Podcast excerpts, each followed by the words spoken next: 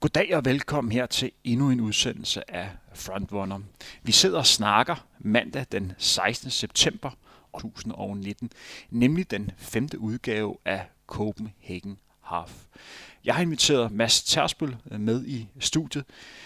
Vi går ud fra, at mange af dem, som der sidder og hører med til programmet, godt er klar over, at der blev sat en helt fantastisk ny verdensrekord ved det her halvmaratonløb i, i København i går. Kamworor løb fantastiske otteoghalvtreds minutter og et sekund under det, man godt kan kalde svære forhold. Det er jo selvfølgelig det løb, vi skal dykke lidt ned i. Vi skal snakke om den bedrift, Kamworor øh, lavede i går. Vi skal snakke lidt om, hvordan det gik søndag morgen. Hvordan gik det i kvindernes løb, øh, både nationalt og i eliten. Og så skal vi kigge lidt frem. Hvad får det her af betydning for danske løbearrangementer i fremtiden? Mads, men først og fremmest, hvordan oplevede du Copenhagen Half i går? Jamen, det var jo et virkelig imponerende setup. Nu kigger jeg meget fra en sportslig vinkel, og man kan sige, at C P H Half har jo i flere år netop meldt ud, at de går efter verdensrekorden. Primært på herresiden. Sidste år var vi faktisk tæt på at få en ny verdensrekord på kvindesiden, netop Sifan Hassan, som satte europarekord. I år der var det hårde forhold. Jeg vågnede op om morgenen der, det var gråvejr, det blæste, og jeg tænkte, at det normalt er optimistisk, men jeg troede ikke rigtigt på en verdensrekord. Starten den går over Kamworor. Vi skal nok komme ind på det løb nærmere, men faktum er, som alle ved, han sætter verdensrekord, og jeg var dybt, dybt imponeret over manden. Han, øh, han kunne det under de forhold. Men var der så specielt ved de forhold i går? Jamen, det var et vind. Det var ikke sådan en let brise. Det var meget sådan, hvad skal man sige, kraftige vindstød flere steder, lette kastevind. At man kan løbe så stærkt i åbent terræn, som flere steder i København er ude ved, ved vandet inde i byen, det er meget, meget imponerende. Og ikke mindst, at Kamworor, han løber faktisk de sidste cirka elleve kilometer fuldstændig alene. Og hvad var din rolle i forbindelse med løbet? Jamen, jeg skulle lave et par små videoindslag for nogle citater, og så sammen med den danske O L-løber på forhindring, Ole Hesselbjerg, så skulle vi sørge for at få eliten ned til, til starten, og sørge for, at de kom ind i de rigtige de båse og så videre. Så det var en, en sjov dag at være tæt på, på de skarpe herrer og kvinder. Og da du sådan så Kamworor komme i mål, hvad var din første tanke der? Ej, men det var vildt imponerende. For allerede normalt så tænker man verdensrekord, og så er det sådan, at man bliver slået med et, to, tre sekunder. Vi skal tænke på, at det er et halvmaraton, og det lyder ikke meget, men på det niveau, så er det virkelig stort. Da vi ser mellemtiden og vej, så ved vi allerede ved femten kilometer, ved tyve kilometer, han er faktisk langt under. Jeg var sådan helt i eufori næsten. Man kunne bare mærke stemningen af de andre løbere. Jeg stod ved siden af, blandt ved siden af Ole og nogle andre, og at vi var bare sådan helt op at køre, og se manden løbe så stærkt, og næsten bryde otteoghalvtreds minutter, det var imponerende, det, det dækker det ikke. Det var et kæmpe respekt til Kamworor. Hvordan var stemningen sådan i, i målområdet? At det, modsat andre år, har der været sådan lidt trykket stemme nogle gange, fordi man har gået efter verdensrekord, men den er ikke kommet. Det har ikke engang været voldsomt tæt på. Her alle var bare glade. Der var sådan en let, behagelig, glad stemning blandt både journalister, folk, der havde med mad at gøre. Alle folk var enormt imponeret. Altså sådan virkelig selv folk, som var, hvad skal man sige, ikke ved så meget om løb, de, var, de kunne mærke, det var, det var en specielt at opleve det her på dansk jord. Vi kommer ind på det senere, og hvor vi skal snakke mere isoleret om det her løb, men jeg skal lige høre, hvor god synes du, den her verdensrekord er? Vi snakker kilometertider på to femogfyrre undervejs. Hvis man omregner det til kilometer i timen, så er vi altså over toogtyve kilometer i timen. Vi er sådan et eller andet sted mellem toogtyve komma fire og toogtyve komma fem. Hvor god verdensrekord synes du, den er? Altså, hvis jeg ser på langdistancerekorderne, nu er det på landvejen, jeg ser, der har vi jo primært Kipchoge sat en verdensrekord på maraton sidste år, og så har vi jo en ti kilometer verdensrekord på seksogtyve fireogfyrre, og så har vi så den her i går. Der synes jeg faktisk, i min optik, når man tager forholdene i betragtning, så synes jeg nok, det er, hvis ikke den bedste, så er det i hvert fald en af de allerbedste rekorder, der er sat. Det synes jeg. Jeg oplevede selv ruten, eller løbet på den måde, det var, at jeg var speaker. Jeg kørte i frontbilen, hvor jeg sad og, og spikede løbet foran de, de første løber. Og, og det vil sige, at jeg så Kamworors løb ja, på, på, nærmeste, på nærmeste hånd. Hvis vi sådan spoler lidt tilbage til i går, sådan elleve femten, kan du lidt beskrive, hvordan løbet startede? Jamen, jeg kan huske, i, hvis vi lige går et minutter tilbage, for der klokken var sådan elleve nul fem, elleve nul seks, det var koldt, der var lidt småregn i luften, det blæste, man kunne se, kenianerne, de kommer over fra, som I alle sammen ved, lidt varmere temperaturer, Etiopien og så videre, de, de frøs lidt. Jeg gik sådan og tænkte, det er da lidt synd, de skal rende rundt så længe, efter de har varmet op i det kolde vejr her. Stemningen var, den var fin, men den var ikke op at køre, som den var sidste år. Altså, det var som om folk kunne godt mærke, at vejret var ikke optimalt. Jeg kan huske, at jeg lagde specielt mærke til Sondre, han så enormt fokuseret ud, han var virkelig, jeg tænkte, han er, han er skarp i dag. Øhm, Kenianerne som altid, de hygger rundt og er glade, så du kan ikke altid vurdere deres stemning. Men selv var jeg ikke, jeg glædede mig til et godt løb, men jeg forventede ikke noget specielt. Det gjorde, det var der ikke så mange i, undskyld, i startområdet, der egentlig gjorde. Det var den indtryk, jeg fik i hvert fald. Og løbet bliver, bliver skudt i gang, og ja, som sagt, jeg kører med i, i frontbilen. Jeg havde været ude at løbe på, på dele af ruten tidligere om morgenen, og var klar over, at de første fem til ti kilometer, der ville være rigtig, rigtig kraftig modvind. Det var sådan, at vinden i går, den kom lidt i passager, så en gang imellem kom der nogle ordentlige vindstød. Og det var sådan i går ved løbet, der var fire pacemaker eller harer, som skulle ligge og holde et stabilt tempo øh, for Kamworor. Og der var mange andre løbere, som prøvede at gå med i den her to femogfyrre hastighed. Man kunne langsomt øh, fornemme, at de prøvede virkelig at gå efter øh, den her verdensrekord. Jeg var lidt bekymret for, om man på forhånd lidt havde opgivet det at kunne sætte verdensrekorden, fordi man skal ikke undervurdere, at det selvfølgelig betyder noget, når folk varmer op, og de kan se, at det blæser rigtig meget. De begynder selvfølgelig også at tvivle på, om det her kan lade sig gøre. Pacemakerne begynder at tænke, at det her er spildte kræfter. De har måske en af de hårdeste dage på kontoret, for de skal ud og ofre sig. Der er ikke nogen af dem her, der har det nemt ved at skulle ud og løbe i to femogfyrre. De skal altså ligge ud og, og tage vinden helt selv, og de er ikke stjerner bagefter. De bliver, altså de bliver lige hentet, så bliver det kørt hjem, og så kan de sidde der og være, være helt færdige, og så vente på, at de er friske til at kunne, kunne træne videre igen. Men man lægger altså ud, og gradvist kan man se, at der er sådan en frontdue, der bliver dannet på sådan fjorten femten løber. Deriblandt norske øh, Sondre. Jeg må ærligt tilstå, jeg havde lidt forventet, at der var flere mennesker på ruten øh, i starten, end der reelt var. Det kan være, det kom senere, men øh, i starten, det var ikke, der var selvfølgelig en del, men i forhold til, hvad man så ved Telenor Copenhagen Marathon tidligere på året, så var der ikke lige så meget. Men selvfølgelig kan det skyldes det faktum, at vejret ikke var så godt. Hvor mange mennesker var der i målområdet, da du, øh, da du stod der? Der var mange mennesker, men som du selv siger, jeg synes, der var flere af de andre år, hvor vejret havde været bedre. Jeg havde også en fornemmelse af, at jeg gik faktisk og tænkte, fordi vi begge to var ved, ved Copenhagen Marathon, og det er da et, hvad skal man sige, det er et relativt lille løb i forhold til Copenhagen Half, med al respekten i, i det store billede. Og jeg var lidt fundet over, at der ikke var en voldsom stemning i forhold til, hvad der plejer at være mængden af folk. Der var selvfølgelig mennesker, der var mange mennesker, men jeg troede også nu, at man havde nogle af de allerbedste løber til start, der ville være lidt flere, specielt netop fordi start og mål, som er det samme sted, det er der, der plejer at være flest. Så det var sådan, jeg vil ikke sige, det var bekymrende, men jeg havde regnet med, at der var lidt flere. Og så er de ude ved omkring de her fem kilometer, som ligger omkring Nørrebrogade. Og på det her tidspunkt, der runder de, de første fem i sådan tretten tooghalvtreds. Så det vil sige lige lidt langsommere i en verdensrekordsplit, hvor de skal ned og have de her tretten femogfyrre, som er lige to femogfyrre. Kamworor, han ligger godt øh, pakket ind. Hvad var de første reaktioner i, øh, i målområdet, hvor, hvor du sad på den her mellemtid? For den blev jo selvfølgelig meldt ud. Ja, det var egentlig gik nogen efter planen. Folk var selvfølgelig glade for, at man lavede det tempo, man nogenlunde havde sagt, de der to fem seksogfyrre per kilometer. Også man kan sige, de første fem kilometer er næsten. Vi var næsten glade for derinde, at jeg kan huske, var det to år tilbage, der blev løbet syvogtyve femten de første ti kilometer. Så vi var næsten glade for, at de ikke lavede i sådan et helt, hvad skal man sige, hæsblæsende tempo, hvor de runder i, i tretten femogtredive eller tretten fyrre. Så på den måde tegnede det egentlig godt. Men der var stadig langt, det var ligesom forventning, at jeg tænker, der er stadig seksten kilometer igen. Og det skal siges, at jeg sidder der i, i speakervognen. Jeg har sat min G P S til, jeg kunne sidde og følge med i deres mellemtid undervejs, så jeg kunne sidde på mit G P S i bilen og sidde og følge med i. Selvfølgelig er jeg lidt afhængig af, hvor hurtigt bilen kører, men øh, de fleste gange kører vi lige foran, så jeg kunne sidde og få sådan kilometertider på, hvor hurtigt de, øh, øh, de løb. Efter fem kilometer, der kommer vi ind nogle stykker omkring Nordvest og Frederiksberg, hvor det virkelig blæser. Der er nogle strækninger her, hvor Niels Jørgen, Spartas hæderkrone øh, formand i, igennem mange år, nærmest har problemer med at cykle foran feltet, fordi det er en kraftig kastevind, øh, der kommer. Politiet har også problemer med, med at træde, og jeg kigger tilbage og synes, det er voldsomt imponerende, at de her pacemaker stadig kan holde et stabilt tempo, og det gjorde de omkring de her to femogfyrre. Men jeg er jo godt klar over, at der bliver brugt kræfter nu her. Så Normoen var også på det her tidspunkt ved at falde af øh, gruppen. Så kommer de ned på Frederiksberg Allé, og der har de meget kraftig medvind. Og her ligger de og løber sådan en kilometertid omkring to tredive til to femogtredive. Og nogle steder er det om, der er på det to tyve tempo, fordi de udnytter, at det går nedad, og så, så vind i ryggen. Og så det efter elleve kilometer, der ligger, der ligger Kamworor alene. Og det er her, hvor vi begynder at komme ud ved den her magiske sted på, på ruten på Københavns Halvmarathon nede ved Kalvebod Brygge. Vi snakkede om det i vores udsendelse i, i lørdags. Det er typisk der, hvor, hvor løbet godt kan blive, kan blive afgjort.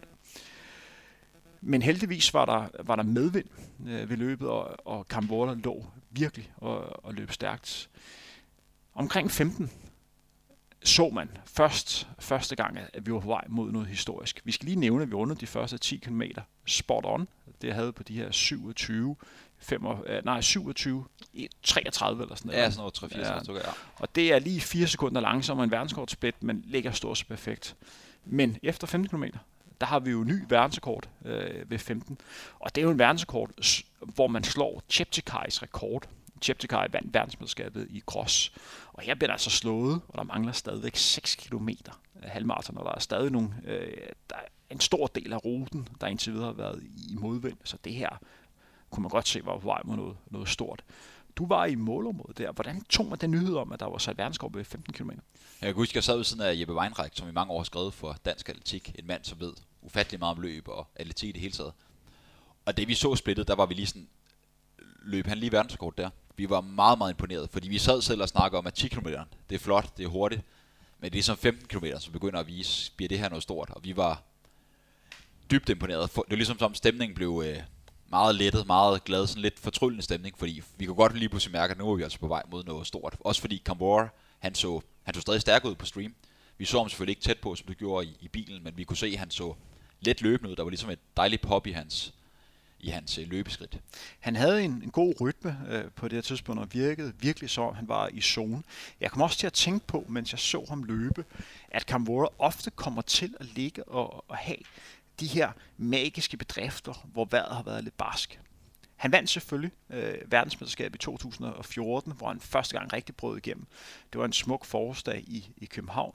Men i to tusind og seksten, da han sådan gentog sit verdensmesterskab i øh, Cardiff, der startede han med at, at snuble efter fire hundrede meter. Det er jo ikke noget med dårlige forhold, men efter sytten kilometer, der lige pludselig kom der en orkan af vindstød ind, og der gjorde, at han ikke fik verdenskort øh, ved den øh, lejlighed. Og det var blandt andet, jeg tror, det var en løber, som vi begge to kender, nemlig Lars Bullerolfen, som er lidt højere end os. Han er sådan en, hvad han, tre komma fireoghalvfems eller sådan noget.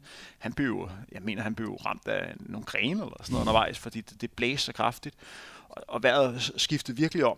Og så havde han det her løb øh, året efter verdensmesterskabet i Uganda i cross, hvor der var ekstrem varme, høj fugtighed, og der øh, præsterede han jo godt. Øh, Cheptegei lå til at vinde, men gik ekstremt koldt de sidste fem hundrede meter, og det gjorde altså, at Kamworor kunne, kunne genvinde sit crossmesterskab. Og så vandt han jo det seneste verdensmesterskab på halvmarathon i Valencia, hvor der også var dårligt vejr undervejs. Der var også kraftig vind. Kan på mange måder minde lidt om det løb, som, som vi så i går. Og der præsterede han altså løb de sidste fem kilometer på de her tretten nul en. Der er også lidt bræger, der var lidt medvind, men selvom man får hjælp af vinden, så skal der altså stadigvæk flytte benene. Det, der skete i går også efter femten til seksten kilometer, det, det var, at det begyndte at regne. Øh, og det er ikke sådan specielt optimalt på det her tidspunkt. Man, man bliver våd, og man bliver, man bliver fugtig. Og ruten begynder også at blive hård. Man skal ikke undervurdere, det faktisk går lidt opad mod, øh, mod Østerport. Så det er et mentalt og hårdt stykke. Efter sytten kilometer kunne jeg godt fornemme på, øh, på tiden, han lå til at lå under otteoghalvtreds minutter. Så kommer vi ned af øh, hvad hedder det, Strandboulevarden, og der ligger han altså og løber kilometer, hvor jeg kan se på min G P S-ur, hvor han ligger og trykker sådan toogtredive til treogtredive kilometer af. Der er lidt medvind her, han løber rigtig, rigtig hurtigt. Stemning her omkring publikum, øh, det er sådan, er sådan lidt sjov stemning, fordi der, der er ikke så mange her, der rigtig kan fornemme, øh, hvor, hvor stort resultat man egentlig er på vej øh, imod. Og jeg var jo helt oppe at køre øh, i, i bilen, fordi jeg synes, det var et helt øh, exceptionelt øh, resultat. Efter de her sådan sytten til atten kilometer, du står jo i, i målområdet. Hvordan var stemningen der? Ja, den var meget sådan forventningsfuld. Vi sad alle, som vi kunne se.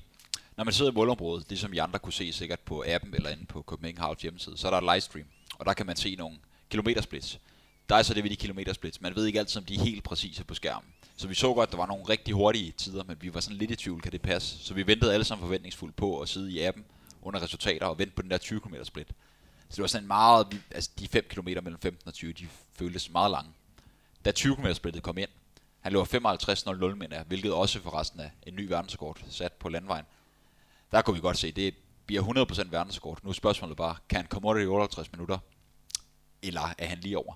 Øhm, så det var en enorm, jeg kan huske, så Jacob Larsen, som er hvad hedder det, direktør i Dansk Atletik, han så så glad ud. En mand, som virkelig går op i atletik, og som for øvrigt har været med i en, en masse fine udsendelser her i Frontrunner. Han var, altså man kunne bare se glæden i øjnene på ham, hvor meget han glædede sig til at se manden på dansk jord, som vi har arbejdet for, Kamworor, sætte den her verdensrekord. Og han kommer altså ind på opløbsstrækningen øh, og løber over målstregen. Han kommer desværre ikke under de her otteoghalvtreds minutter, men løber otteoghalvtreds nul en. Øh, der er for, øh, forskel på netto- og bruttotid. Der er nogle steder, hvor han står registreret som syvoghalvtreds nioghalvtreds, men officielt tid er altså otteoghalvtreds minutter og et sekund. Hvor meget tror du, han ærger sig over, han ikke lige kommer under otteoghalvtreds?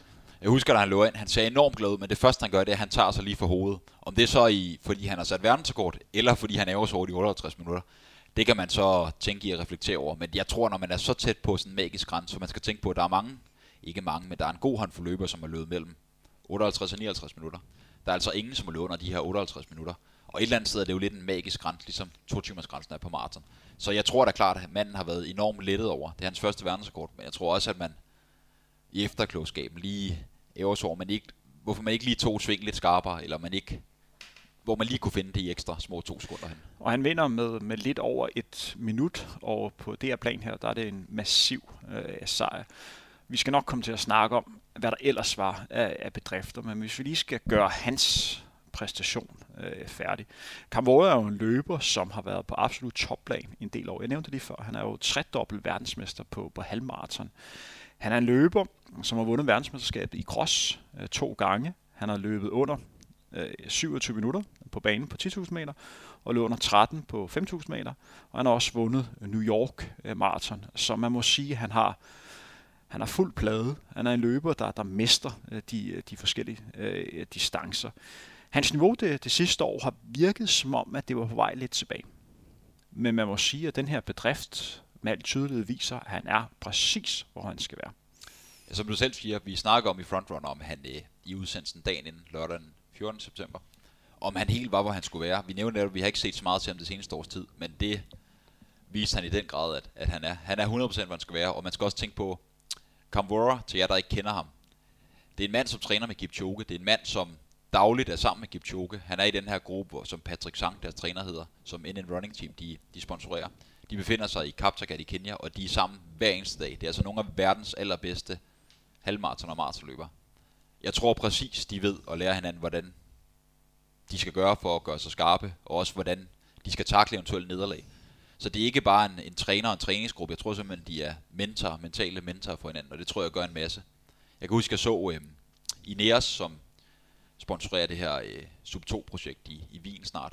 De har lavet sådan tre dokumentarfilm omkring øh, Kipchoge. Og noget, jeg lagde mærke til meget, det var netop den her ro, de har. De tror så meget på hinanden. Nu er fokus selvfølgelig på Kipchoge, men Kamworor, han var også flere gange med i videoerne.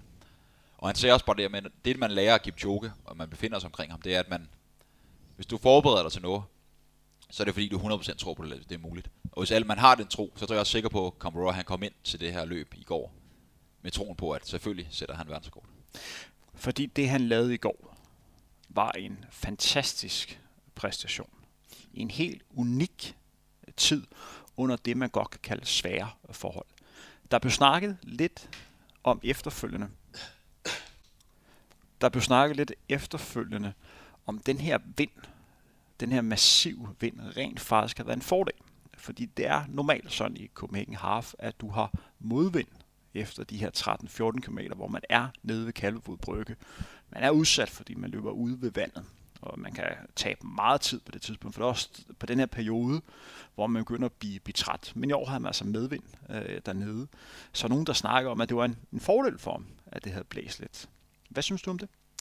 Altså man kan generelt sige, at min holdning er, at hvis der er vind, så, og man starter af mål, og slu, starter og slutter det samme sted, så det, man kan sige, at man taber mere modvind, du vinder af medvind. Så jeg tror absolut ikke, det er en fordel. Og specielt som vindende var i går, det var altså kastevind.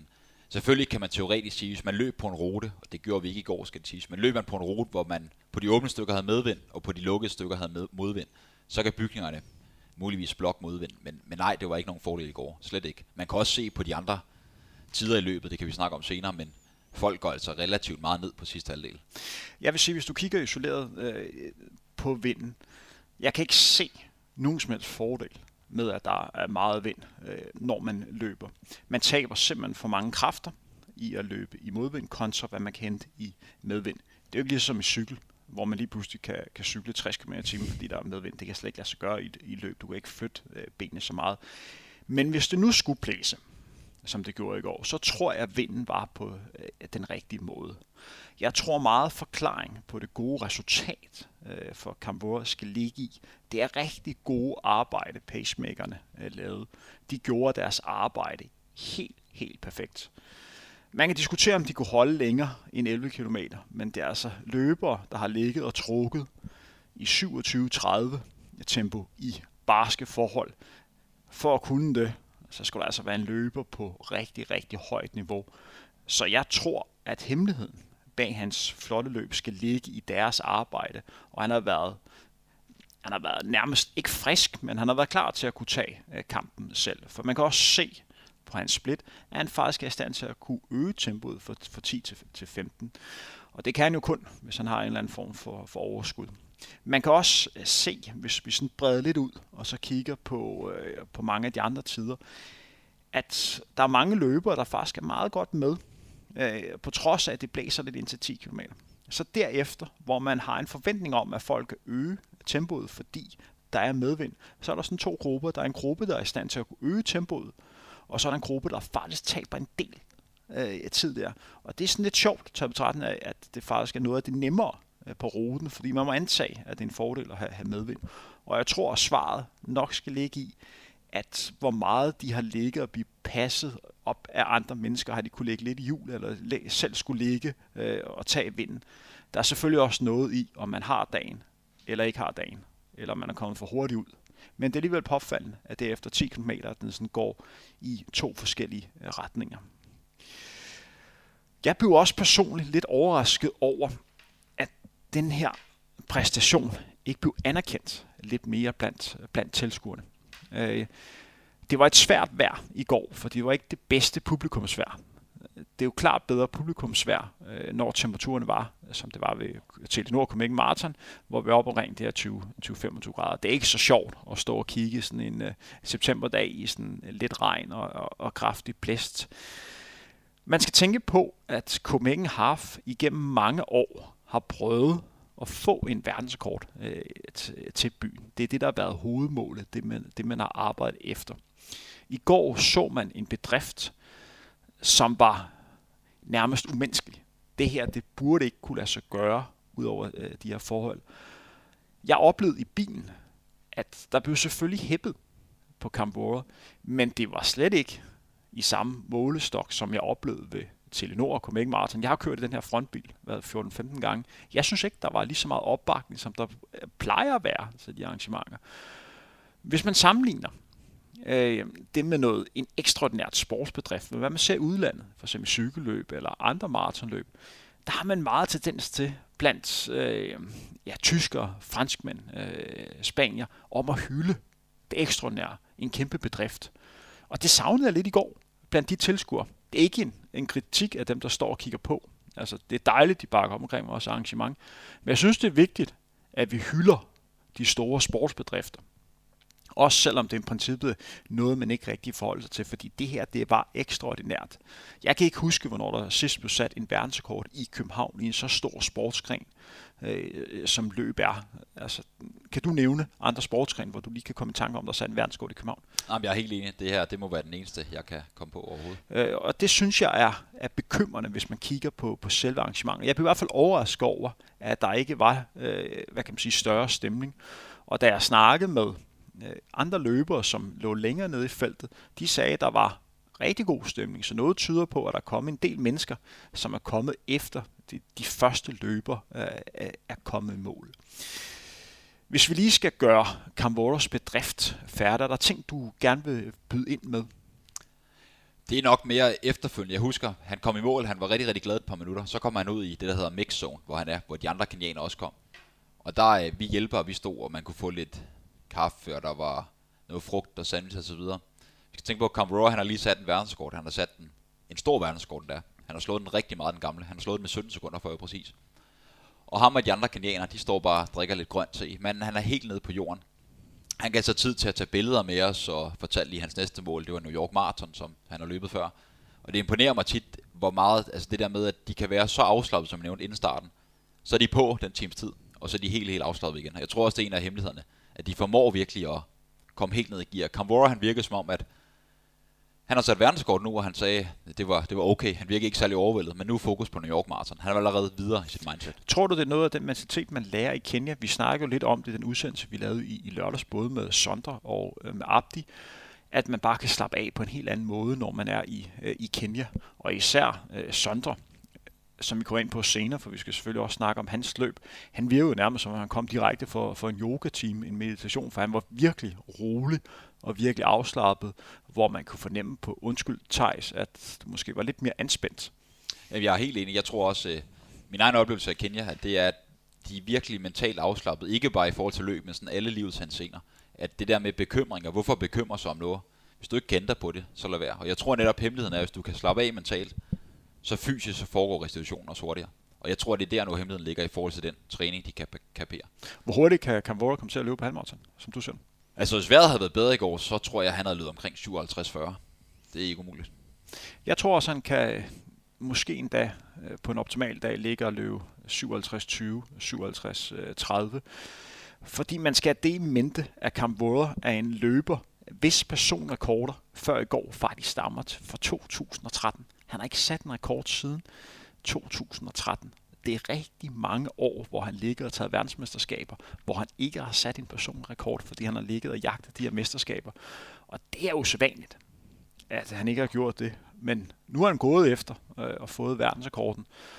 Og det er meget fair, at verdensmesteren på halvmarathon også har verdensrekorden, fordi nu er han jo ubetinget den bedste halvmarathonløber i verden, er han ikke? Det er der ingen tvivl om. Han er tidligere var det Tadesse, til jer, der ikke kender ham. Han havde verdensrekorden indtil den blev stået sidste gang, og så har han mange gange verdensmester, men det her, nu er, nu er der kun én konge på halvmarathon, og han hedder Kamworor. Hvis vi går lidt videre øh, med løbet og fokuserer på øh, de andre herrer, vi vil have nogle fokuspunkter, fordi der er nogle ting, der, der er vigtige end andre. Og jeg kan også nævne allerede nu, at vi kommer ikke til at snakke særlig meget om de, de hurtigste kvinder øh, i løbet. Kvindernes løb blev vundet på lige under seksogtres minutter.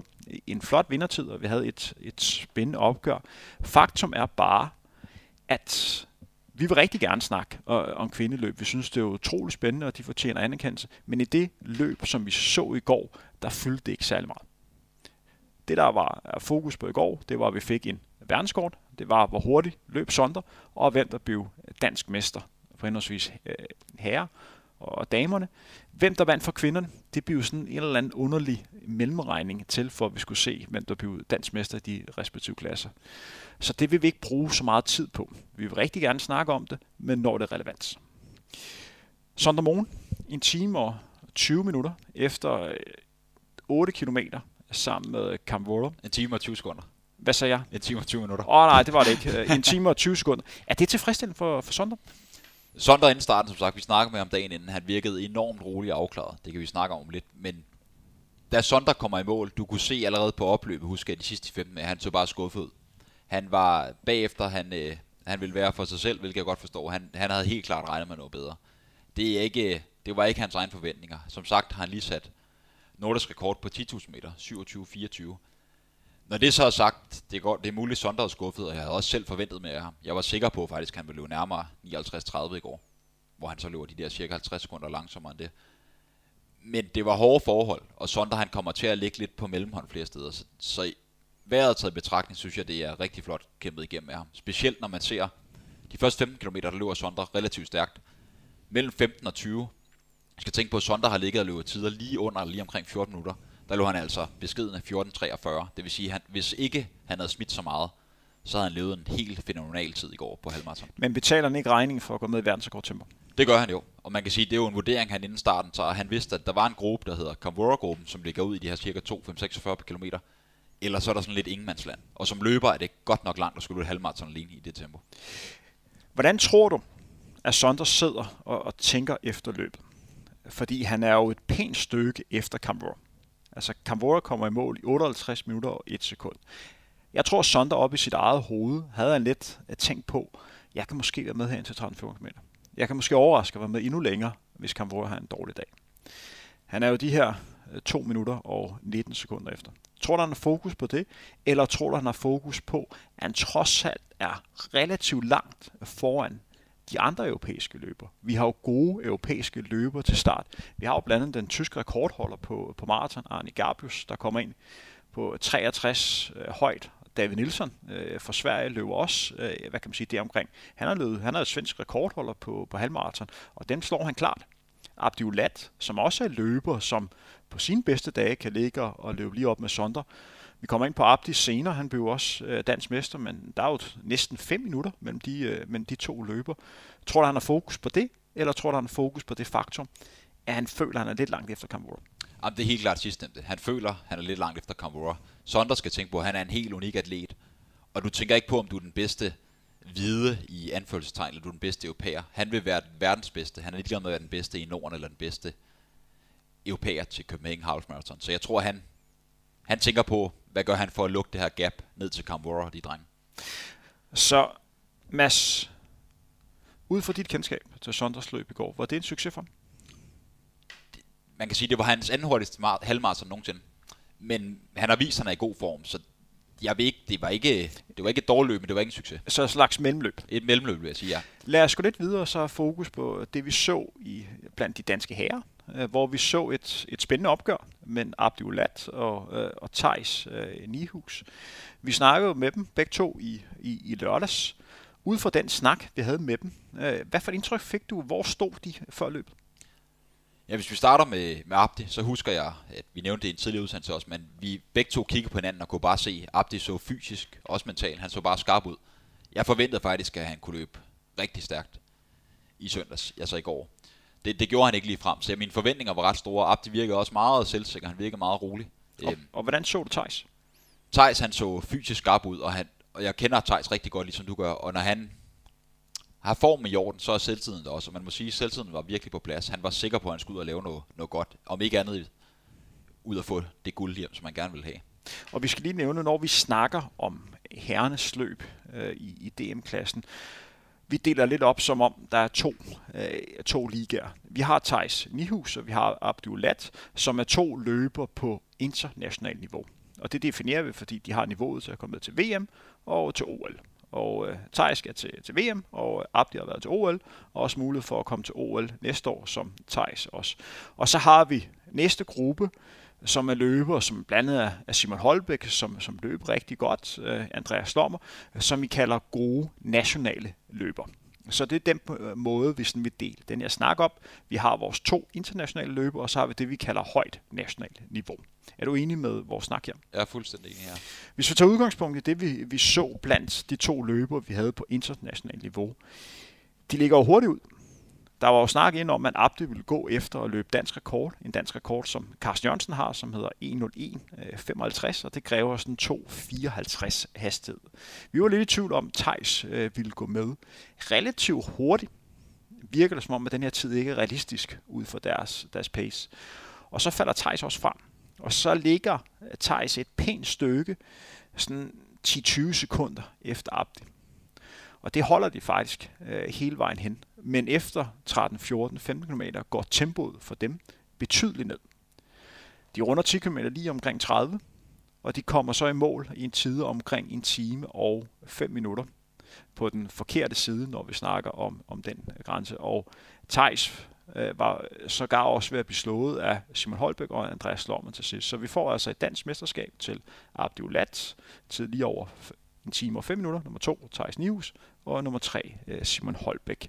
Hvis vi sådan har lidt fokus på første afgang, opgøret mellem Thijs og Abdi, var det fortjent sejr til Abdi? Det var fortjent, ja. Men igen, der var D M. Vi ved også godt begge to, selvfølgelig vil Abdi og Thijs vinde det danske mesterskab, men det er også løber, som ikke, de ved, kampen mellem guldet skulle ligge mellem de to. De andre burde ikke, om de havde en god del, være oppe på det niveau. Og der er ingen tvivl om, som de også begge tog udtryk for, at de gerne ville have løbet stærkere. Det blev ikke et opgør, som, hvor de virkelig skulle kæmpe om det. For som du selv siger, mellemtiden viste, du så det undervejs, at der var den her afstand mellem, og den holdt de sådan cirka hele vejen til mål. Fordi det virker lidt som om, at udskillen efter sådan syv til otte kilometer var det hul, som der også var i målet, og Thijs nærmest accepterede en by nummer to øh, ved det her løb. Hvis vi tager udgangspunkt i, at de begge to skulle bruge D M til at finde ud af, hvor de står i forhold til det, man godt kan kalde for dem vigtigere løb i efteråret slash vinter to tusind nitten. For Thijs er der i første omgang i verdensmesterskabet i Dora, som ligger om tre uger. Abdi, han har et løb, et maratonløb, som ligger i slutningen af november, start december i Japan, hvor han skal prøve at klare O L-krav på maratondistancen to elleve tredive. Fik de en positiv oplevelse i går. De blev trods alt et og to, men er ikke bekymrende, at de ikke løber hurtigere, end det de gør. De er jo et par minutter efter deres respektive rekorder. Jo, med al respekt, så er det, synes jeg i hvert fald udefra, en smule bekymrende, at de ikke løb bedre, og sådan da begge to ikke løb hurtigere, end de gjorde. Det er sagt med den største respekt, fordi jeg ved, at de begge to er i rigtig god form, og jeg er sikker på, at de kan præstere bedre. De har et andet niveau. Men når man ser isoleret på løbet i går, at der trods alt blev sat verdensrekord, det viser altså, at forholdene var til at løbe stærkt. At de så løber på den anden side femogtres minutter, det er ikke... Det er ikke godt nok. Hvis vi tager udgangspunkt igen, Sondre, han løber på en time og tyve minutter. Nu har vi to danske løbere, der omkring, hvad er det, tretten til fjorten hundrede meter efter, efter Sondre. Er det ikke bekymrende, at det er det danske niveau lige i øjeblikket? Det er bekymrende. Jo, for i princippet, Sondre, han er fem minutter foran, og det er altså, ja, det er jo faktisk nærmere noget, der ligner seksten til sytten hundrede meter. Ja, det er meget. Det er, det, det er uhyggeligt langt. Det svarer til Champions League, og så Serie to. Fodbold. Ja, ud fra det, vi, ud fra det, det, vi, det så vi så i går. Lige præcis, ja. ja. Man skal også til det i mente, hvis vi kigger isoleret på Thijs. Da han løb sit maraton P R i april måned, øh, hvor det var, var det ikke Hannover, han løb? Hvor han jo. løb, jo, hvor han løb øh, to fjorten sytten. Hvis vi spoler tre uger før der, der løb han verdensmesterskabet i cross, hvor han heller ikke præsterede særlig godt. Uh, han løb under øh, Thijs' niveau. Men ved den lejlighed, der fik han reddet lidt af æren øh, ved... Øh, den her flotte maratontid. Så det kan også godt være, at det er bare sådan, det skal være for Thijs, når han ligger i en hård periode rent træningsmæssigt. Ja, for ligesom du siger, nu kender jeg Thijs, så ved, at han har trænet rigtig godt. Han er som sagt lige kommet hjem fra træningslejr. Vi skal tænke på, at Thijs, det er altså ikke Copenhagen Half, Half Marathon her, som der er fokus. Det er V M i Doha. Det er også der, fokus skal ligge. Hvis man træner rigtig hårdt frem mod mesterskab, og der er et par uger til, så ligger man stadig i tung træning. Der sidder stadig en træningslejr af benene. Og jeg tror også, han skal nok være der i Doha, når startskud det går der. Lidt inden midnat. Det bliver i hvert fald spændende at, at følge Thijs, og vi ønsker ham som sagt alt muligt held og lykke. Men kan han bruge den anden plads til noget som helst? Ingenting. Altså jeg ved, at han går hjem og smider metallet ud. Det, det kan han ikke bruge til noget sådan der. Fordi i hvert fald arbejder har han nu med at grave sig selv op igen, fordi det er jo sådan som løber. Og det er også den udfordring, Abdi lidt får. Fordi jeg stillede det spørgsmål til dig, før vi gik på, og da Abdi lægger sig til at sove, og tror du, han er mest glad for, at han er blevet dansmester, eller mest utilfreds over, at han rent faktisk ikke løb den tid, han havde håbet på? Jamen det er, at han er, han er utilfreds over, at han ikke har løbet bedre, end han gjorde.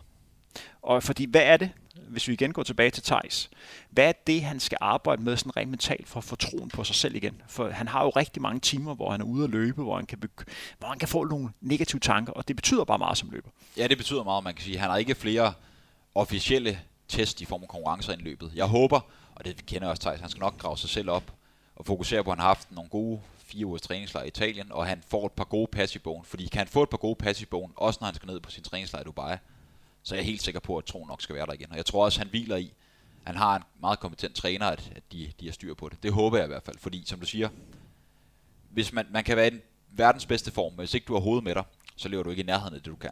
Kunne det være en idé for ham at få nogle... Øh ja, ændre lidt på træningen for at få nogle hurtige intervaller, sådan, så man får den her tro på sig selv? Ja, som sagt, jeg tror, de har en stor masterplan, Niels Jørgen og, og Thijs, øhm, og de har nok har styr på det.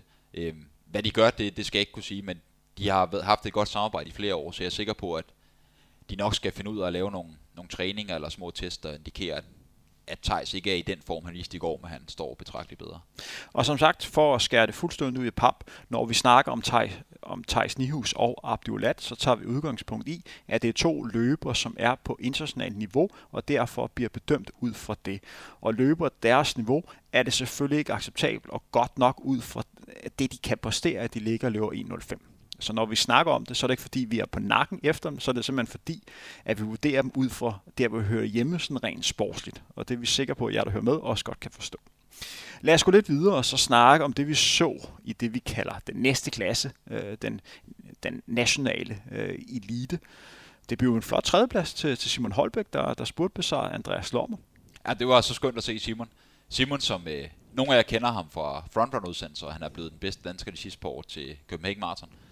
Og se Simon, for nu stod jeg på opløbet og kunne lige pludselig se, at han kom faktisk meget tæt på Thijs. Det var, han var så glad, Simon. Både tiden, han har løbet, og han fik en bronze, det havde han slet ikke regnet med. Han ramte virkelig dagen. Og også tror jeg, det giver ham en, et kæmpe boost at se, at lige pludselig var Abdi og Thijs faktisk ikke den der halve kilometer foran ham, som han måske havde regnet med, de ville være. Fordi man kan sige, at det som de mister, Abdi og Thijs, fordi de ikke helt ramte de tider, som de håbede på, det vinder jo Simon, for når han lige pludselig kan se to løbere længere fremme, som han i princippet ikke troede var muligt at kunne slå inde. Så han bliver jo lidt ramt af det, man kalder runners high, og lige pludselig tænker, yes mand, det er min dag, og nærmest får uendelige kræfter. Ja, Simon han sagde faktisk, at han kom i mål. Det ærgede ham en smule, fordi han havde set Thijs løber for Viborg Atletik, og de har sådan en meget kendetegnet, sådan en skridgul farve. Jeg skal ikke bare kalde den grim. Lad os... grim simpelthen. Altså nu har jeg jo løbet Korsørs farver, som var lilla og lyserød. Og... den var også grim, Mads. Synes du ikke det? Den var unik. Nej, men, men Simon har fortalt mig, han ser den her skridgul farve, men han kunne simpelthen ikke, han, troede, han tænkte godt, det kan være Thijs, men han troede ikke på det. Det var først til aller, aller, aller sidst, han opdagede, det faktisk var Thijs, for ellers så kunne han muligvis have fået et par ekstra kræfter der. Men dem af jer, der har spurgt mod Thijs Nijhuis, så tro mig, det har jeg gjort på gang. Det ved, at Thijs han kan godt nok grave ekstra kræfter frem. Så øh, det kunne godt være, at Simon Holbæk var, var manden, der kunne slå Thijs på de sidste meter, men øh, Thijs er altså god i, god i en afslutning. Er der andre danske løber, herreløber, vi lige skal nævne?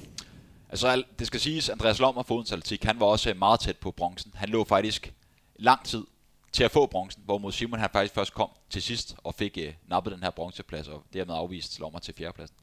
Og de løb øh, begge to et, et rigtig øh, flot løb. Vi skal gå lidt videre til, til kvindernes øh, løb, og der har vi jo fokus på det opgør, som vi har set frem til øh, mod den tidligere mester, øh, Anna Holm, og så debutanten på halvmarathondistancen, Maja Alm. Øh, Anna, der har været med i løbegamet i mange år, og så Maja Alm, der kommer fra orienteringssporten, har vundet syv øh, verdensmesterskaber inden for orienteringsløb. Hun har løbet en god fem tusind meter i år, hvor hun har løbet femten femogtredive. Hun har gået efter at komme til V M i Doha på fem tusind meter. Det kræver en tid under femten tyve, så hurtigt har hun ikke øh, løbet. Der er jo selvfølgelig også noget ranglistesystem, hun måske kunne komme med på, men faktum er, at hun skal ikke øh, til Doha. Men nu stod hun altså op til til Danmarks mesterskabet på halvmarathondistancen. Vi sad jo lidt og snakkede om, om løbet øh, inden ved vores optagsudsendelse i lørdags. Det var sådan på, på vej hjem øh, fra vores snak. Der adede mig faktisk lidt over, at jeg havde peget på Anna Holm som, som frit, og dem af jer, der sådan sidder og tænker, det er jo nemt nok for, for Henrik at sige nu, når løbet er afviklet, men, men det gjorde jeg virkelig, for jeg kom til at tænke, man har nogle gange med at undervurdere løbere, når de vælger at gå op på, på nye distancer, fordi selvom Maja Alm vælger at løbe halvmarathon, som hun ikke har gjort før, så er Maja Alm jo stadigvæk en god løber. Hun kan jo stadig præstere på, på højt niveau. Hvis hun har trænet det, der skal til for at løbe en halvmarathon, så kan hun selvfølgelig også løbe en tid, der er nogenlunde matcher det, hun har løbet på, på en fem kilometer. Så en, der er blandt de absolut bedste løbere, vi har herhjemme, skal selvfølgelig også kunne løbe stærkt på, på et halvmarathonløb. Maja ender med at vinde i... Øh en elleve, jeg tror det er nogen halvtreds, og så får vi Anna Holm ind tre minutter øh, senere. Var det en overraskelse for dig, at hun vandt? Som du selv siger, så havde jeg lidt samme følelse, det der med, at vi har det med. Vi tænkte lidt, at Anna hun har erfaring. Hun har vundet D M på halvmarathon før et par gange, og hun løb ret stærkt sidste år. Anna har desværre haft noget sygdom herop til, så hun selv dagen inden, der sagde hun også, at hun var lidt i tvivl om, hvor hun stod henne. Men, men som du siger, det er Maja, hun har løbet så flotte fem tusind meter. Hvis man er en udholdenhedsbetonet løber, og det er sådan en som Maja Alm, så skal du også kunne løbe stærkt på halvmarathon. Så selvfølgelig skal hun også kunne løbe sub en tolv på halvmarathon. Da hun krydser stregen, der havde jeg fuldt hvad hedder det, mellemtiden undervejs, og ser allerede ved ti kilometer, der er hun præcis tres sekunder foran Anna. Og så kunne jeg jo ligesom godt regne ud, hvad klokken den var slået. Men jeg synes faktisk, det, det er godt valg lavet af hende, fordi hun har haft øh, stikket næsen rigtig, rigtig langt frem og meldt ud. Jeg vil gerne til O L øh, og, og til V M øh, på, på fem tusind meter. Det har været hendes store mål. Jeg elsker, når folk melder, melder offensivt ud. Men så er man selvfølgelig også noget på spil, og når ting ikke lykkes, så er det jo selvfølgelig en, en dårlig oplevelse. Så det med at prøve at skabe en, en ny succeshistorie er selvfølgelig en god ting. Og det med, at hun går ud nu og kan kalde sig ny, ny dansk mester på halvmarathon i sin debut, løber den syvende hurtigste tid nogensiden af en kvinde på halvmarathon. Det er jo godt, fordi så får man jo vendt snakken, og på den måde skabt en, en masse positiv omtale og, og men selv. Er det ikke smart lavet, ikke? Jo, det er smart, og jeg snakkede med Maja efter, og hun løb jo for nylig sin fine P R på femten femogtredive i løb i Spanien, hvor hun kommer til at løbe solo en del af vejen. Og hun ævede så godt nok over, at hun ikke lige kom ned og fik det V M-krav. At hun så netop løber det her halvmarathon, det er klart, det giver lige noget selvtillid til vintersæsonen, fordi hun har ikke flere skud i bøssen i forhold til, til V M. Der er deadline ligesom over nu. Så det er da rigtig godt at gøre det på den måde i forhold til at, at gå hjem og bare træne videre i skovene. For jeg vil sige, at hvis du kigger isoleret på hendes fem tusind meter tid, og det med, hun har meldt ud, hun godt kunne tænke sig at sætte dansk rekord på distancen, som så t- tidligere også blev slået af Anne-Mille Møller, så har hun jo kapacitet til at løbe omkring halvfjerds minutter. Det er vel der, hun skal kunne komme ned ud fra det, som hun har fokus på.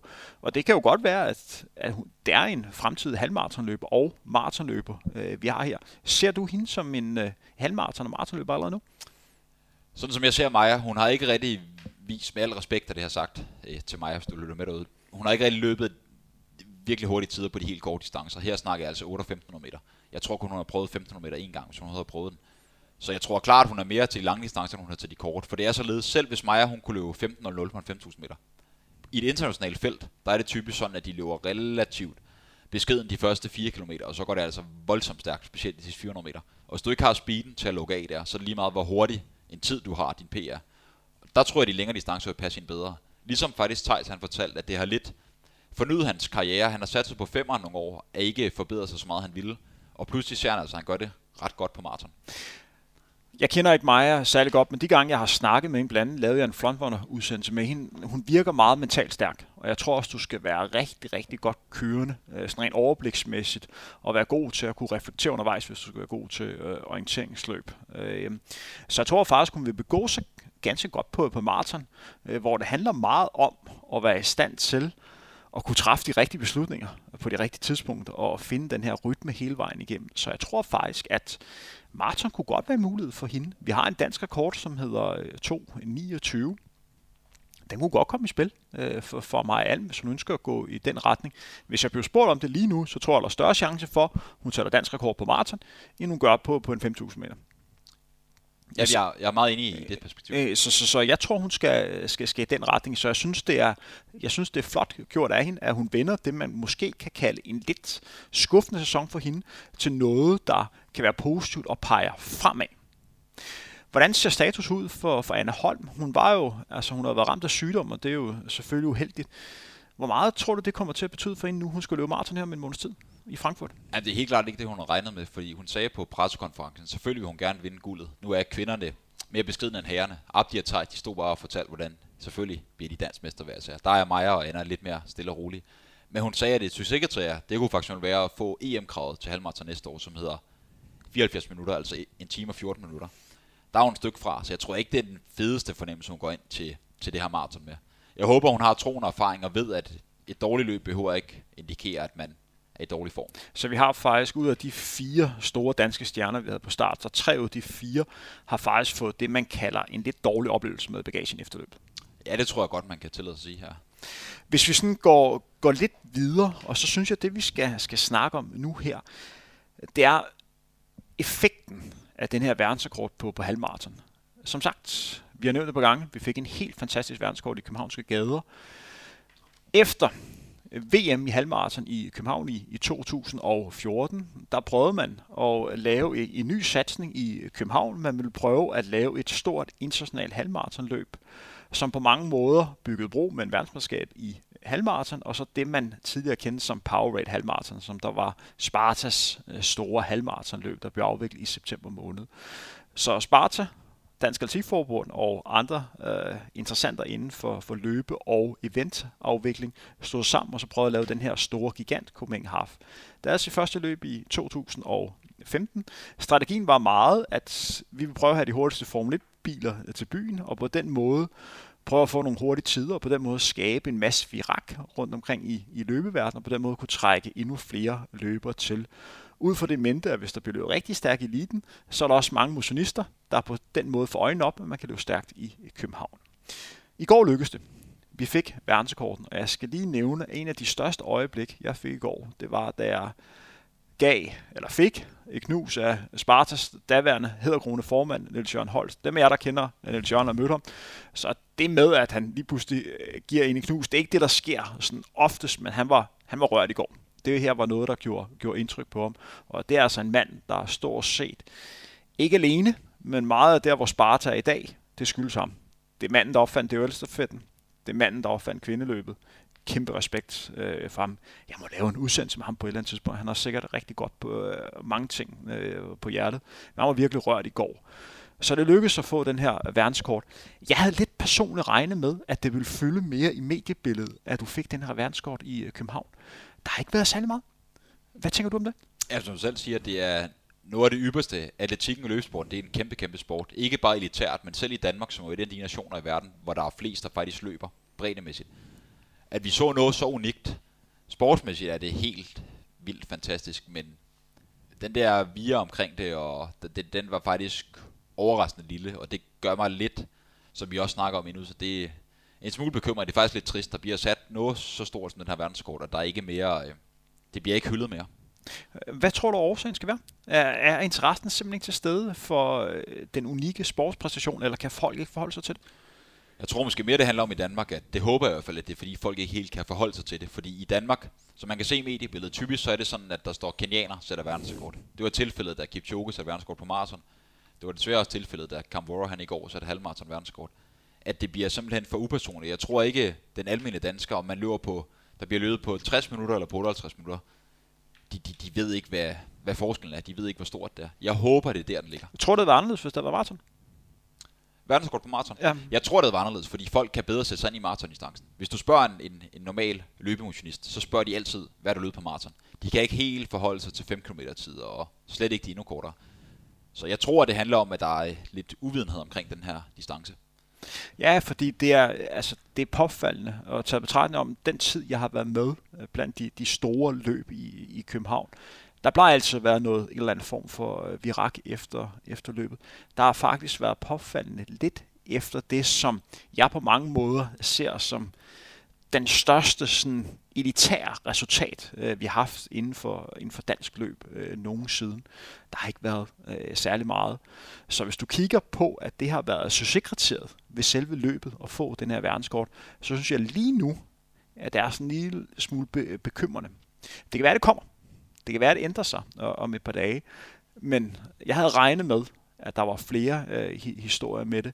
Hvad kan man gøre for at få vores løbesport endnu mere ud? Eller skal vi bare acceptere, at sådan er det bare? Nej, vi skal ikke acceptere det. Det synes jeg slet ikke. Jeg synes igen, jeg har ikke nogen løsning. Men hvis man ser på cykelsporten, der står så mange fans, det vil sige også bredden. De står gerne i regnvejr på Alpe d'Huez og ser rytterne køre op der. Eller de står på andre steder på ruten, når der bliver kørt Tour de France i regnvejr i blæst. Hvis der ikke kommer flere danskere ud, fordi der er en lille smule blæst i gaderne, og måske lidt let regnvejr i to minutter. Jeg ved ikke, om det er mediebilledet, vi skal gøre det mere spændende, mere interessant, mere personligt på en eller anden måde, den her løbesport på højt plan. Men øh, jeg håber virkelig, at vi kan finde en løsning, fordi hvis folk får øjnene op for, hvor fantastisk en sport det egentlig er, ikke kun for elite, men også for bredden, også for, for Hanne, som har tabt tyve kilo og lige startet med at løbe, og egentlig finder ud af, hvor fed en fornemmelse af frihed det giver sig. Det er trist, hvis ikke vi kan få den, den fornemmelse ud. Ja, og det bliver spændende at se, hvad der kommer til at ske de, de næste par dage, men som sagt skal vi på nuværende tidspunkt glæde os over, at vi fik en verdenskort ved Copenhagen Half. En af de bedre verdensekorter under de forhold. Det var en tid, der ikke burde kunne lade sig gøre, taget betragtning af, hvor, hvor meget det, det blæste i går. Vi har fået rigtig mange gode spørgsmål ind, og vi skal bruge de næste seks syv minutter, inden vi øh, lukker ned. Vi har begge to en, en deadline, så vi skal, vi skal skynde os videre. Men vi skal lige nå at svare på, på de her spørgsmål, fordi der, der vil ikke være noget frontrunner uden, øh, uden lyttere. Så på den måde er det rigtig vigtigt, at vi lige får, øh, eller I får svar på, på jeres spørgsmål. Mads, jeg kommer til at læse spørgsmålene højt, og så prøver vi begge to at svare på dem så, så godt som overhovedet øh, muligt. Hvis vejrforholdene var helt optimale, hvor hurtigt ville Kamworor så have løbet? Det har vi jo stort set svaret på. Du sagde syvoghalvtreds fyrre, gjorde du ikke? Jo, det er omkring, ja. Og jeg tror faktisk, han måske har løbet syvoghalvtreds tredive. Det bliver spændende øh, at se, om Kamworor han øh, får et nyt halvmaratonløb, øh, hvor han har mulighed for, for at kunne løbe stærkt. Som sagt, vi snakker om en løber, hvis sidste personlige kort ligger tilbage i, i to tusind og tretten. Vi går videre til næste spørgsmål. Og jeg, skal, jeg bliver næsten også nødt til at sige, hvem der er, der stiller spørgsmålet. Det spørgsmål, jeg læste op, det var Arne Ladegaard.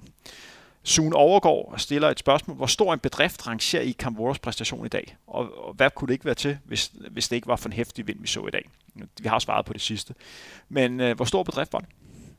Jamen altså, det er lige før jeg vil sige, det er bedre end Kipchoges verdenskort på maraton, hvis man kan tage langdistancerekorderne. Fordi når man ser meget, meget kort, Berlinløbet, hvor Kipchoge satte verdenskort, det var fuldstændig perfekte forhold. I går havde vi altså blæst, vi havde pacer, som gjorde et fremragende job, men manden løb stadig alene de sidste elleve kilometer, så det er en af de allerbedste langdistancerekorder, vi har. Ja, ja, altså hvis du kigger isoleret på tiden, så synes jeg, verdensrekord på maraton er bedre, mm. hvis du går ind og sammenligner det.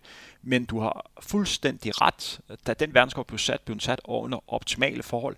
Det var ikke optimale forhold i går.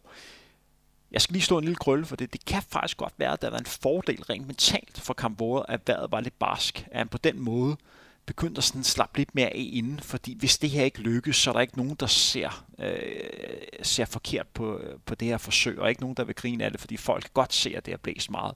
Og så på den måde, han begynder mere at slappe af, og så bare tage tingene så, som det kommer.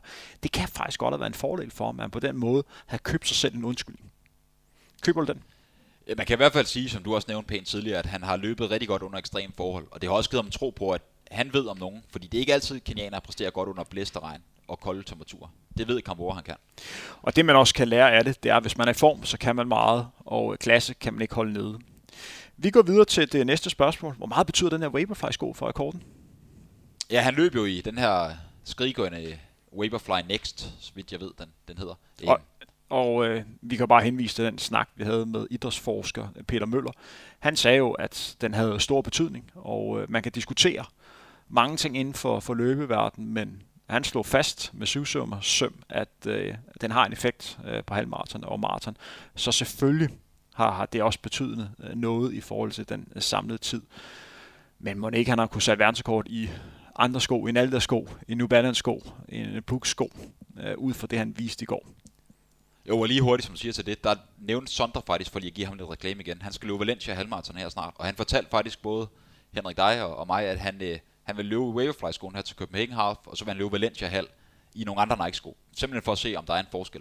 Så til alle jer derude, selvfølgelig løber I hamrende stærkt og Vaporfly, men I løber også hamrende stærkt i alt andet. Vi går videre. Det næste spørgsmål, det er for uh, Elisabeth Lindrup Nielsen. Hvad er jeres kommentar til kvindeopgøret mellem Alm og Holm? Vi har jo været lidt inde på det.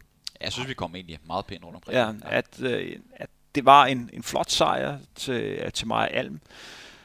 Men at vi ikke var så overrasket, når vi tænkte tingene igennem, fordi hun har et højt niveau, og selvfølgelig skal en løber, der ligger og løber godt på de korte distancer, også løbe godt på, på en halvmaraton. Så stor forskel er der ikke på en fem tusind meter halvmaratonløb. Klasse fornægter sig ikke. Vi har et spørgsmål fra Hans Peter Hansen. Uh, how come at, jeg elsker, at vi lige blander lidt, uh, lidt engelsk ind i starten. How come at uh, Simon Holbæk kan løbe lige op med Thijs Nijhuis, når nu Thijs lever næsten som en professionel, og Simon vist nok som familiefar i København. Hvis jeg lige skal, skal svare på, på den, det er jo rigtigt nok, at, uh, at Thijs er, er familiefar, men man skal også lige have det i mente, når at vi snakker. Simon er familiefar. Ja, at Simon er familiefar, men vi skal også lige have det i mente, når vi snakker om Thijs. Han er godt nok Øh, været på træningslejr her den, den sidste måneds tid i, i Italien, men han er altså medicinstuderende. Han, han kører ikke sit studie igennem på, øh, på fuldtid, men han læser stort set på, på fuldtid. Så det med at kalde ham professionel løber, øh, det er han ikke. Øh, det med jer, der læser øh, medicin, jeg håber ikke, at studie er, at man kan komme. Jeg har ikke et indtryk af, at det er et nemt studie, så selvfølgelig er han jo også presset på det område. Øh, så jeg synes ikke, det er et helt fair øh, spørgsmål. Men selvfølgelig Simon løb et rigtig godt løb øh, i går, og man skal nok mere se det sådan, at når Thijs har en knap så god dag, og Simon har en god dag, så ligger de meget tæt på hinanden. Men hvis de begge to har en god dag, så vil Thijs nok vinde. Skal vi gå videre til næste spørgsmål? Rasmus Fabæk Storm stiller et spørgsmål, kan man tillade sig at sætte spørgsmålstegn ved verdensrekorden i forhold til doping? Jeg læser flere kommentarer mange steder, hvor ikke alle er overbevist om, at der er løbet rent. Ærgerligt for løbesporten, hvis man får et ryg med doping som i cykelsport. Mads, hvad siger du til det? Jamen det er jo klart, at man er nødt til at, at nævne, at der er et dopingspøgelse. Sådan som jeg ser på det, det er, at der blev taget verdensrekord af en mand, Kamworor, som er blevet testet rigtig mange igennem en del år. Han blev verdensmester første gang i to tusind og fjorten. Det er en mand, som har præsteret på højeste plan stort set hver eneste år. Ja, siden to tusind og fjorten og sådan set også inden da, både på banen og på landvejen. Så på den måde, så er jeg ikke bange for, at han havde doping. Jeg var blevet bange, hvis det var en helt ukendt løber, som går hen og løber så imponerende, og der under de forhold, som Kamworor han gjorde i går. Men det er klart, at man kan aldrig vide, om folk er rene eller ej. Vi må bare tro på det bedste, indtil alt det andet det er bevist. Ja, for det du nævner her, det er jo, at Kamworor har været på, på absolut topplan igennem mange år. Og den tid, han løb i går, var en tid, som han i princippet nok har været i stand til at kunne sætte i i flere år. Han har bare ikke haft mulighed for det. Det gjorde han i går. Ja. Er der flere spørgsmål, vi lige skal komme ind på? Ja, så har vi faktisk et lille spørgsmål her fra øhm, William Sivert, som skriver, nu skal jeg lige finde den her, han skriver, at øh, hvad kræver det fysisk og mentalt at lave en præstation som denne? Hvor meget træning kræver det, og kan alle gøre det med den rette træning? Eller kræver det også et vist talent fra fødslen, at man kan præstere således? Hvis vi tager udgangspunkt i, i det første, selvfølgelig, genetik betyder bare øh, meget, og øh, man kan lige så godt sige, som det er, hvis du gerne vil være god øh, til at løbe hurtigt på de, på de længere distancer, så skal man vælge sine forældre med omhu, fordi at der er ting, man kan, man kan træne sig til, og så er der andre ting, man ikke kan, kan træne sig til. Man bliver, man bliver født til at blive øh, verdens bedste løber, og der er bare nogen, der har en genetisk øh, fordel. Det kræver disciplineret træning, det kræver store afsavn, og man ser typisk, at det er efter ti års elitetræning, at man når sit, sit top. Og det man skal tænke på, når vi snakker talentudvikling i Kenya, de har simpelthen så mange øh, løbetalenter. Vi har snakket lidt om Anne-Mille Møller. Lad os bare tage udgangspunkt i hende. Når vi har en Anne-Mille Møller i Danmark, så har vi altså hundrede i Kenya minimum, der er lige så store talenter. Dem træner man hårdt. Dem, der kan holde til, de bliver rigtig gode. Dem, der ikke kan holde til, dem hører man ikke rigtig øh, mere om. Så det er hård træning, og ikke mindst restitution, så man er i stand til at kunne optage træning, og på den måde kan øge sit sportslige niveau. Så er der også noget held i det, at kunne, at kunne ramme de, de rigtige løbere og præstere, øh, når de gælder. Det er ikke altid de bedste løbere, der vinder løbene, fordi der er nogle, der er nogle forhold, man ikke kan, kan styre, men hvis man alligevel rammer dagen, så er det jo sådan ofte i løb af bedste mand eller dame vil vinde. Er der ting, som du gerne vil byde ind på her? Ja, jeg vil bare sige, som før sagt, at man kan ikke gøre en gris til en vedløbshest, man kan gøre det til en rigtig hurtig gris. Skarp citat. Mads, vi har snakket i lidt over en time. Skal vi lukke ned for dag? Det synes jeg var en rigtig fin udsendelse, ja. Tusind tak for dem af jer, der har hørt med. Jeg håber, I kunne bruge den her nedtakt for det store, fantastiske Copenhagen Half, som blev afviklet søndag den femtende september i de københavnske gader, hvor vi som sagt fik en ny verdensrekord til Kamworor. Verdensrekorden hedder nu otteoghalvtreds minutter og et sekund. Vi fik en dansk mesterskab til Abdi Ulad, endnu et, og så fik vi et mesterskab til, til Maja Alm. Jeg tror, hun har vundet mesterskab før i, i cross, og jeg mener, det er sådan, jeg tror, det er hendes anden, måske tredje mesterskab, men i hvert fald øh, stor tillykke. Og dem af jer, som har løbet, også løbet med, vi håber, I, I fik et rigtig godt løb. Henrik Thiem vil gerne sige øh, tak for nu. Tak til dig, Mads, fordi du har lyst til at, at være med. Og husk, dem af jer, der hører det program, husk at følge os på øh, sociale medier, og jeg vil Jeg håber, I, I husker at dele vores udsendelse.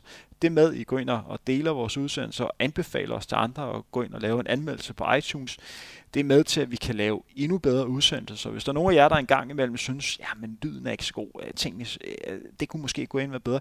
Ja, der er nogle ting, der kan være endnu bedre. Men hvis I gerne vil hjælpe os med det, så er det altså den måde, I kan, I kan gøre det på. Hvis I ikke synes, det vi laver har sin berettelse, så lad helt være. Det er helt fair. Det er op til jer. Vi høres ved en længe. Det I hørte nu, det var Frontrunner.